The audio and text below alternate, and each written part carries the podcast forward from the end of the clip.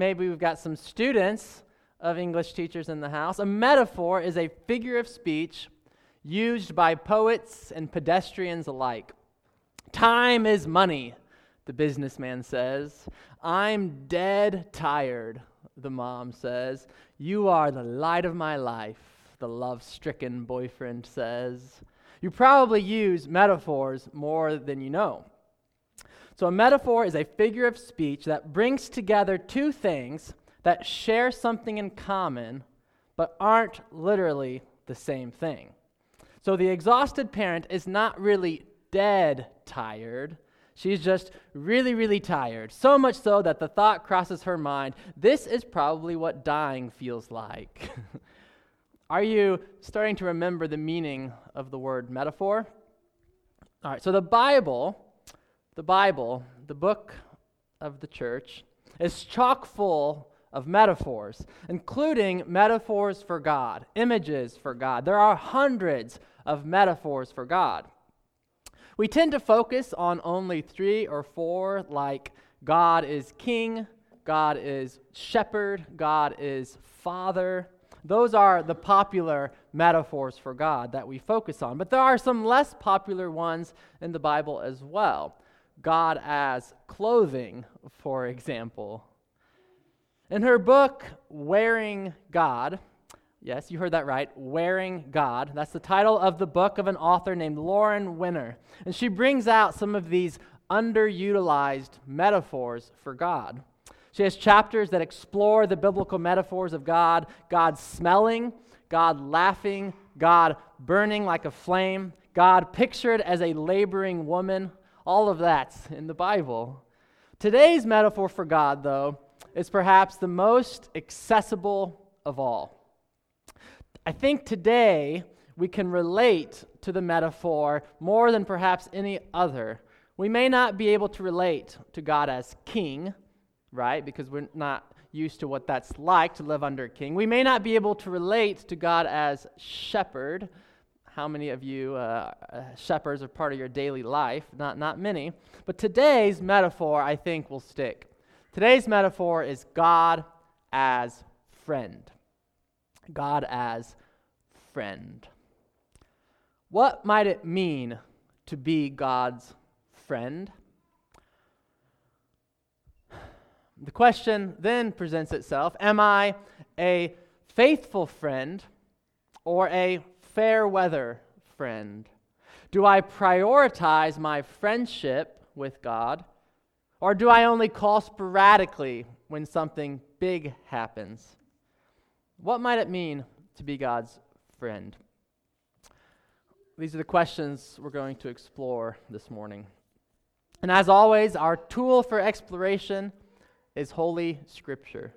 We continue our series in the book of Exodus, and we find ourselves in chapter 33, verse 7. But before we read, let us pray. Maybe I'll make this prayer really long so Bob can fix the screen here. let us pray. Almighty and merciful God, may we be so bold as to make this request. Speak to us today as one speaks to a friend. Show us your ways so that we may know you as you really are.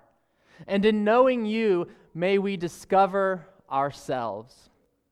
We pray this in the name of the one who calls us friends, Jesus our Lord. Amen. It worked.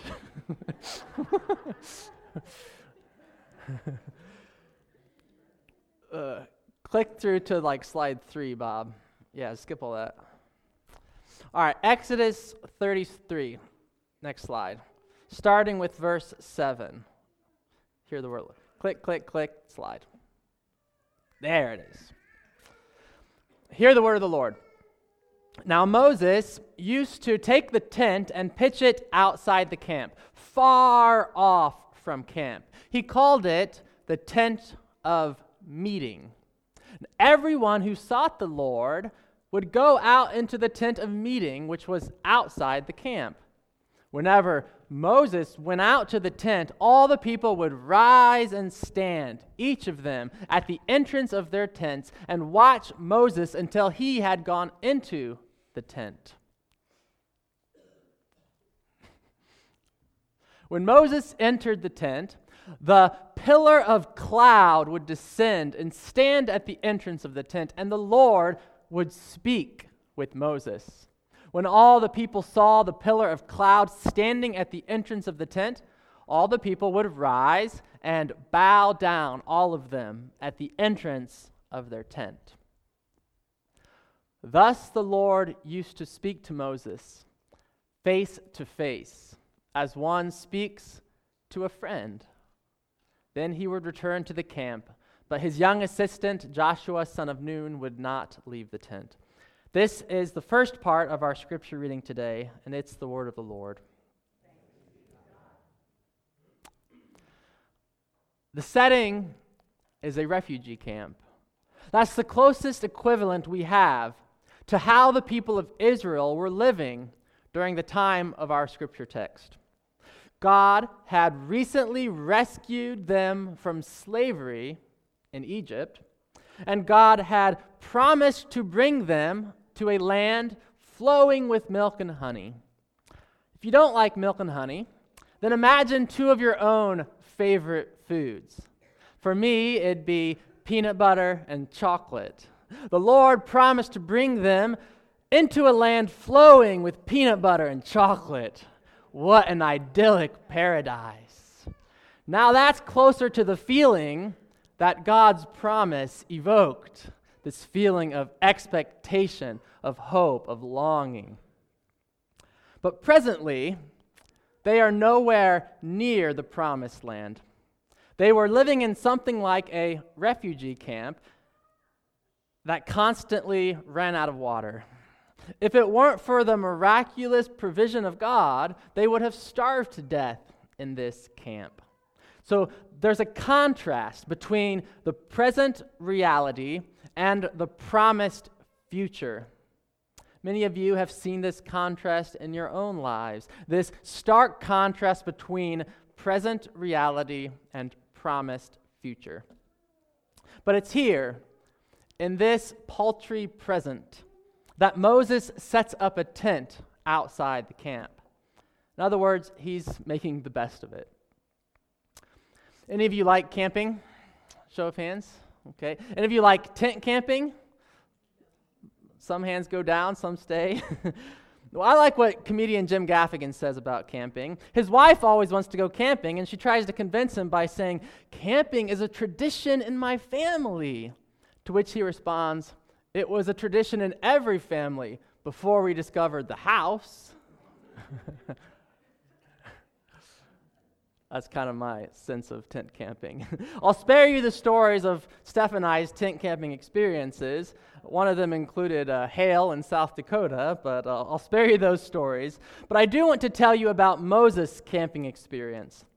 I can almost guarantee that you've never had a camping experience like Moses. Here's what happened Moses would pitch a tent outside of the central area where everyone else had set up their tents. This was a special tent. Presumably, it's not where he'd sleep, but it's where he'd go to get away from it all. Now, whenever Moses entered the special tent, crowds of people noticed something. They repeatedly observed the same phenomenon it was a phenomenon that looked something like a sh- cloud in the shape of a pillar or a column. Slide. Whenever Moses went in this tent, the crowds saw this cloud column. The crowds saw this cloud column, and they were amazed at the strangeness of it all. They were so amazed, verse 10 says, that whenever they'd see it, all the people would rise and bow down, all of them, at the entrance of their tents. However, they could not exactly tell what was going on behind that pillar of cloud. They suspected it had something to do with God, though. The God who rescued them from slavery, and, if you were here last week, and the God who recently forgave them for their worship of an idol, the idol of a golden calf. Surely, they thought, surely this weird cloud thing must have something to do with God. There was one person that knew exactly what was going on in that tent, and his name was Moses. He's the one who gives the tent a name. He calls it the tent of meeting or the meeting tent. By all appearances to onlookers, Moses and Joshua, they enter alone, just the two of them. But when they get there, turns out they're not alone. Someone's already there. They are having a meeting with God. So he calls it the tent of meeting. Verse 11 sums up Moses' experience, his camping experience, with these words Thus the Lord used to speak to Moses face to face, as one speaks to a friend. Let me ask how does one speak to a friend? With intimacy, with interest, and with empathy. With intimacy, with interest, and with empathy. In a word, with love. Thus the Lord used to speak with Moses face to face, as one speaks to a friend. One scholar says, verse 11 points to a loving, trusting, and simple conversation between friends. What might it mean for you to consider yourself God's friend? I didn't have the deepest of friendships when I was a kid. I think it's kind of normal for a boy growing up. Uh, my friends and I, they, we'd play sports together. We'd go to concerts together. We'd eat pizza together. We'd do all sorts of other shenanigans that shall not be named together. But conversations of depth were few and far between. That all began to change when I went to college, Hope College, and during my time there, I, I developed the sort of friendships that I think more closely resemble what our scripture is talking about. One of those friends is in the room right now. Can you guess which one? Thus the Lord used to speak to Moses face to face, as one speaks to a friend. Again, the question how does one speak to a friend? Have you ever been in a conversation with someone and after the conversation you walked away feeling completely and thoroughly loved? You felt like it was a safe space. So you shared some personal things that were on your heart. And your friend listened with empathy as you were talking, your friend never once checked her watch or her iPhone. Instead, she looked at you in the eyes with compassion. Your friend was so engaged in the conversation that it felt like it felt like you two were the only ones left on the planet, if only for the 5 minutes you shared together. Have you ever been in a conversation with a friend like this? I think this is closer to the friendship that Moses experienced with God. And after listening to you intently, your friend finally speaks up. And what she speaks is wisdom, but not in a judgmental sense, not at all. You can tell that your friend, that everything she says is only for your benefit and well being. Sometimes, truth be told, it's not always easy to hear what she has to say, Sometimes there's hard truths to speak, but it's for your well being and it's in a spirit of love, and you know it. Your friend wants nothing but the best for you, and so she speaks. She's not just looking for an opportunity to air her opinion or to feel morally superior, but she speaks only that which builds you up in love. Have you ever had a friendship like that. Have you ever had a conversation like that? And you walk away with that feeling. You walk away feeling completely known and perfectly loved. I submit to you today that this is what it means for God to be your friend. Thus the Lord used to speak to Moses face to face, as one speaks to a friend. And thus the Lord speaks to you as one speaks to a friend, if you are in fact willing to accept God's friendship. But what do I know? On what grounds can I confidently say that God has the same sort of relationship with you that God had with Moses in the Old Testament? There are reputable theologians through the ages who have said the same thing I'm saying. People like Irenaeus, Gregory of Nyssa, and Thomas Aquinas, if those names mean anything to you. I suspect to most they don't. but they all, they all spoke of us as friends of God, not just, not just the biblical heroes being friends of God. There's a guy named Theodoret of Cyrus, a 5th century bishop, and he said this click. He said, Friendship with God is the entire goal of the Christian life.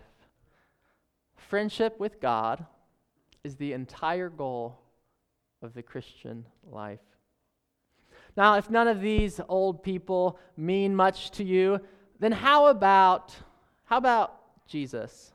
What does Jesus of Nazareth say on the matter? He says this I no longer call you servants, because a servant does not know his master's business. Instead, I have called you friends. For everything that I learned from my Father, I have made known to you. Do you consider yourself a friend of God? But God is so different from me, you might object. We have nothing in common, it seems. God is so pure and holy and perfect, and I am so not those things. It's true, none of us deserve God's friendship. I sure don't. Hi, my name is Brandon, and I am a sinner. Hi, Brandon. My guess is you are too. Yes, you too, Larry. I heard you speak up.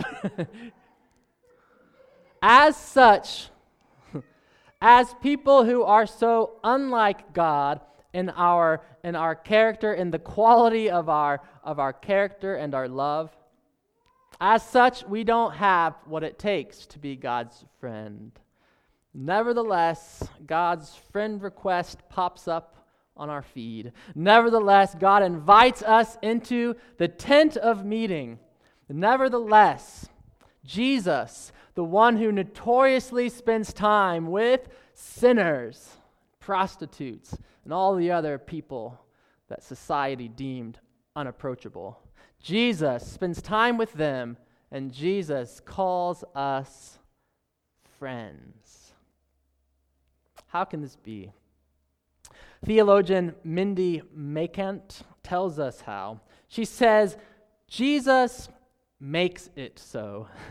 Jesus calls us his friends, and just as Genesis, the first book of the Bible, just as Genesis reports that God's speaking makes creation so, Jesus' words that we are his friends make it so.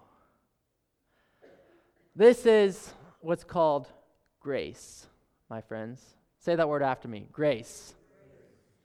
There's a shortage of it in the world today, so so much so that I wonder if we've forgotten its existence. It's a thing called grace, getting what we don't deserve. By the grace of God, 1500 years after the pillar of cloud descends on the tent of meeting, God the Son descends on earth in the person of Jesus. While on earth, Jesus lives, forgives, heals, dies, and raises from the dead. Why? To give us access to the tent of meeting. It's Jesus who lets us in the tent. It's Jesus who builds a bridge where there was once a barrier to friendship with God. So picture once more the refugee camp. The crowds have risen to their feet and are standing at the entrance of their tents. They are perplexed at the spectacle before their eyes, this phenomenon of this cloud like pillar hovering over the entrance of this special tent. But now imagine this. Here you are, standing outside of one of these tents. Imagine a man named Jesus traveling around from tent to tent. He looks like he's handing out tickets, tickets of admission. He gets to your tent and asks, Would you like to see it for yourself? What do you mean? You reply. Would you like to enter the special tent and meet with God face to face?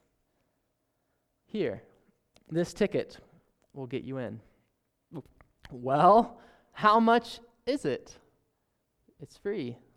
Certainly, it must cost something to enter the holy and mysterious presence of God. Well, yes, it cost a great deal. But don't worry about it. I've got you covered. This is the grace of God revealed in Jesus Christ. This is what we mean when we say gospel, good news. It's undeserved, universal access to friendship with God through Jesus. So, how do you respond? You're at this tent. Strange man Jesus walks up to you. How do you respond? Do you take the ticket and run with it right into the tent of meeting to consider and to see and to learn what it means to speak with God as one speaks with a friend? Or are you a little too frightened at the thought of seeing God face to face?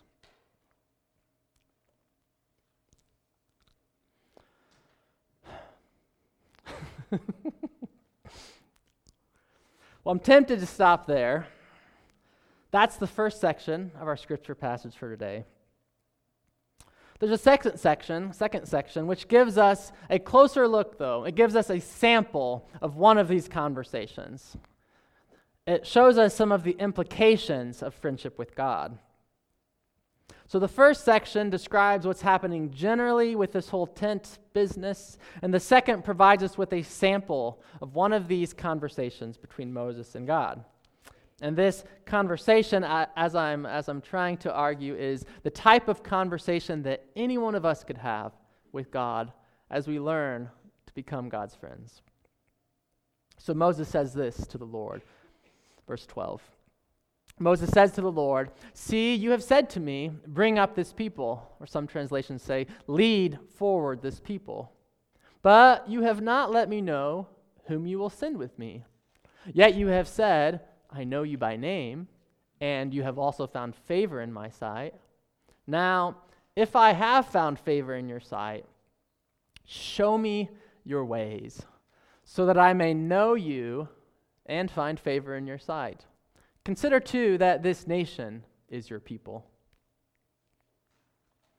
The Lord said, My presence will go with you, and I will give you rest. And Moses said to the Lord, If your presence will not go, do not carry us up from here. For how shall it be known that I have found favor in your sight, I and your people, unless you go with us? In this way we shall be distinct, I and your people from every people on the face of the earth. This is the word of the Lord. There's a popular leadership mantra that says, It's lonely at the top. Ever heard that? It's lonely at the top. Moses is at the top. Literally, he's at the top of a mountain for 40 days, but figuratively, too, Moses is at the top He's the top leader of the nation of Israel. a nation which is about 2 million strong at this time. So, in one of this, these conversations with his divine friend, Moses asks God for a human friend.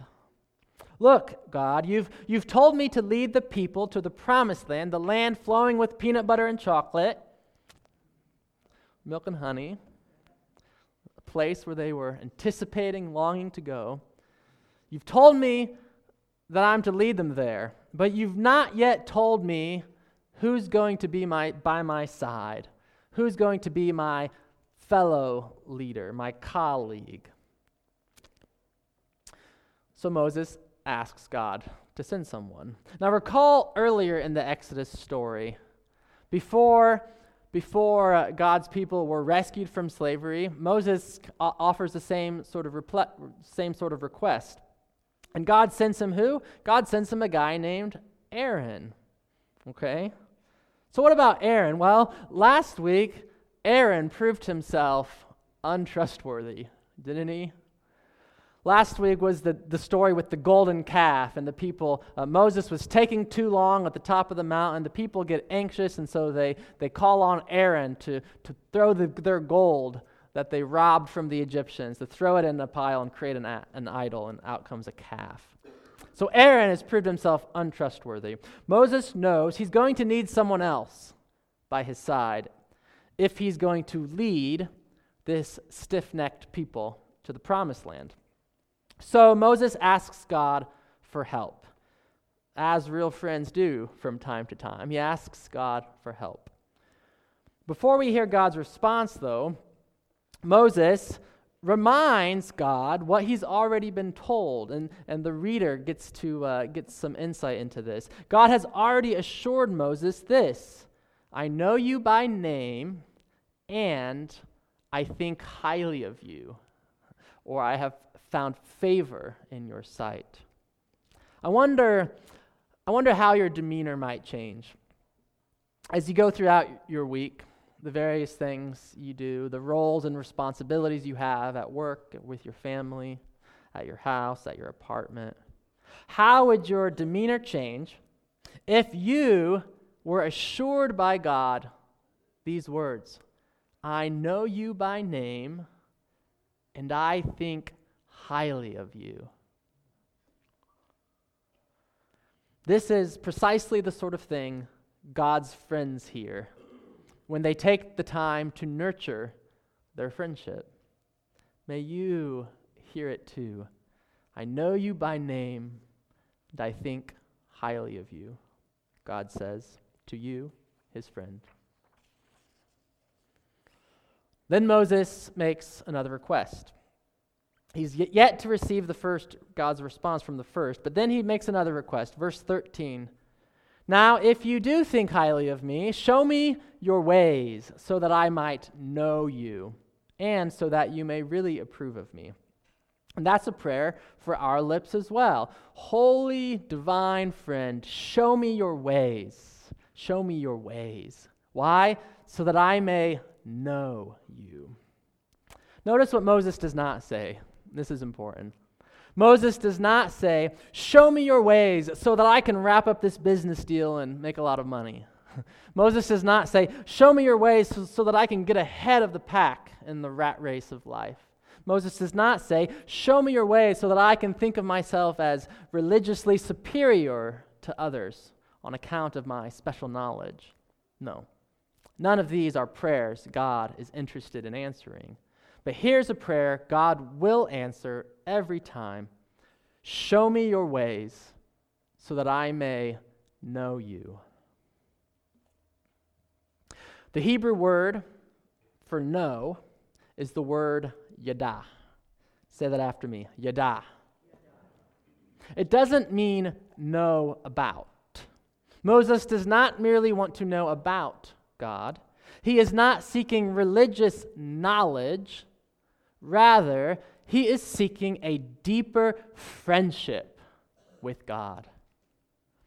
As scholar Mark Scarlata writes, the Hebrew root yada, know, conveys an experiential knowledge that involves the whole of a person, an experiential knowledge that involves the whole of a person.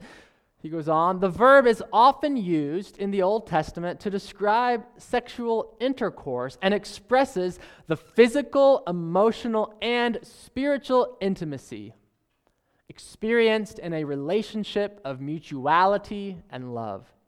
Moses' desire to know Yahweh is a request to experience the fullness of his divine being in all aspects of his being.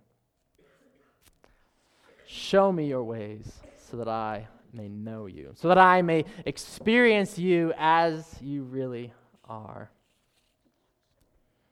And God responds. And that's what friendship with God entails. We talk together, and sometimes we ask for help, and God responds. Friendship.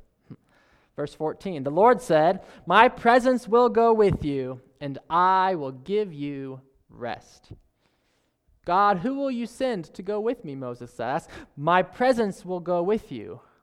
I myself will go with you, is what that means. And I will give you rest. Just to finish here, I just want to say one last thing. I get this sense that somebody here really needs to hear this word from God. I mean, I mean really desperately needs to hear this word from God. So hear it. God, your friend, says to you, I myself will go with you, and I will give you rest. God, I'm so overwhelmed. I can't do this on my own.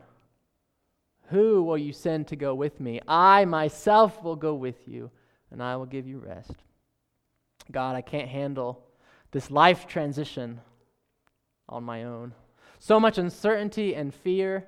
What am I going to do?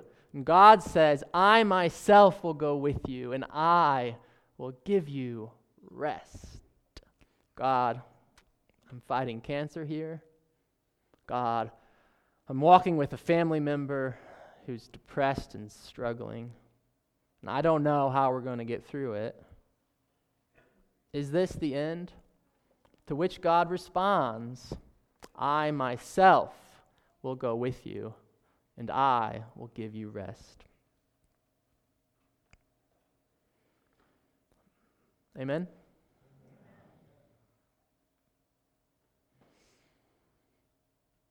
May it be so. In the name of the Father, and the Son, and the Holy Spirit. The three in one divine mystery who calls us his friends. Amen.